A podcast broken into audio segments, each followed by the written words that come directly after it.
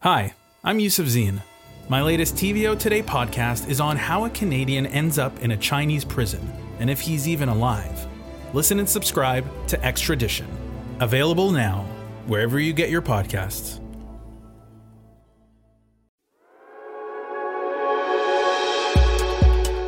I always say there's no such thing as a Muslim community. There just isn't. It's Muslim communities. There's no such thing as a Muslim experience. There are Muslim experiences. There's no such thing as unity in Islam. It just hasn't existed. This is just my story. In my more than two decades of filmmaking, I have found that if you gain trust, people tell you things that they have never told anyone. Sometimes things they've never even admitted to themselves. And that's the power of storytelling. I think that one thing that art does is it humanizes us to each other. When we see works by people from different cultures, we can imagine the beauty that they create and not just what the news tells us about them. The voices of Wajahat Ali, playwright, CNN and New York Times contributor, Academy and Emmy Award winning filmmaker Sharmeen Obaid Chinoy, and Sultan Al Qassemi, founder of the Barjeel Art Foundation and one of the most prominent art collectors in the world. You know what they have in common? They're all at the top of their game in what they do, be it in journalism, filmmaking, or art. And they're all my guests on a new podcast I'm hosting, featuring my encounters with the extraordinary people that make up the kaleidoscope of the Muslim experience.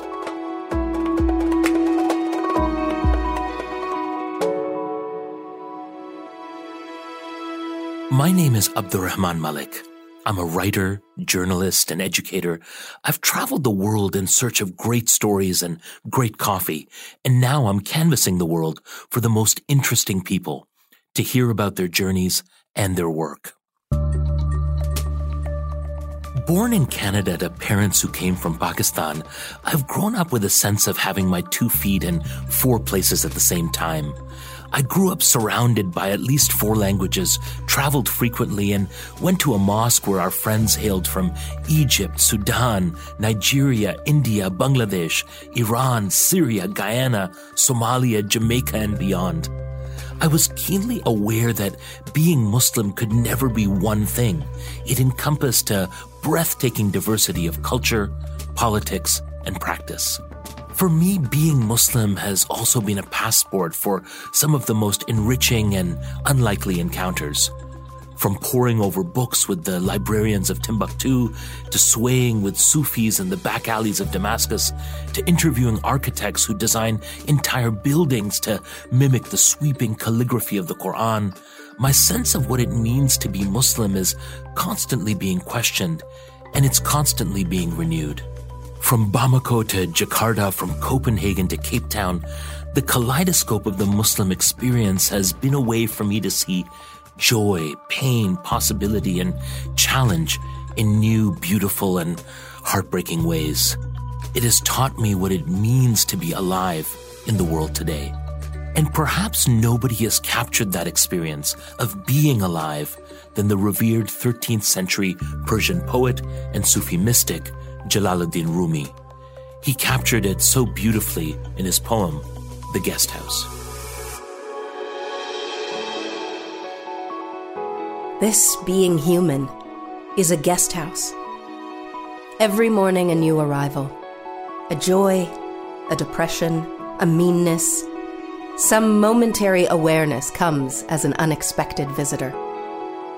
Welcome and entertain them all even if they are a crowd of sorrows who violently sweep your house empty of its furniture. Still, treat each guest honorably. He may be clearing you out for some new delight. The dark thought, the shame, the malice, meet them at the door laughing and invite them in. Be grateful for whatever comes, because each has been sent as a guide from beyond. Just love the message behind this poem that every day there's something new to feel, a delight, a despair, and that we're to welcome all of it because that is what it means to be human. So welcome to this being human. a podcast inspired by Rumi's words and motivated by all those who carry this message forward in the world today. This Being Human will feature in-depth conversations with people at the very center of Muslim art, culture, and life. Everything from prayer and pilgrimage, politics and pop culture, love and education, feminism and film, representation and responsibility, and so much more. On this Being Human, you'll meet athletes, artists, celebrities, writers, thinkers, the people shaping our world today. People like Wajahat Ali, you may have seen him on CNN or read his work in the New York Times. Last year, he got a phone call that would change his life and his family's forever. His then two year old daughter, Nusayba, had been diagnosed with stage four liver cancer. That was just like, oh, it's a gut punch. And the first thing you do as a father, and I'm not speaking for all fathers, is you make this uh, negotiation with God. And if you don't believe in God, that's fine, with the universe. And this is the negotiation after I've talked to many parents who've gone through this. All right, easy. Trade my life for hers. Or I'll absorb everything, let my daughter go. And you expect an answer, but no answer comes from the universe. And then the second thing you can do, which we did not do, and I'm very lucky about this, is you can then do your lament against God. And that takes you to a very dark place because that's quicksand. Why me? I was a good person. Why Nusayba? Why a baby? She was two years old at the time. Why us?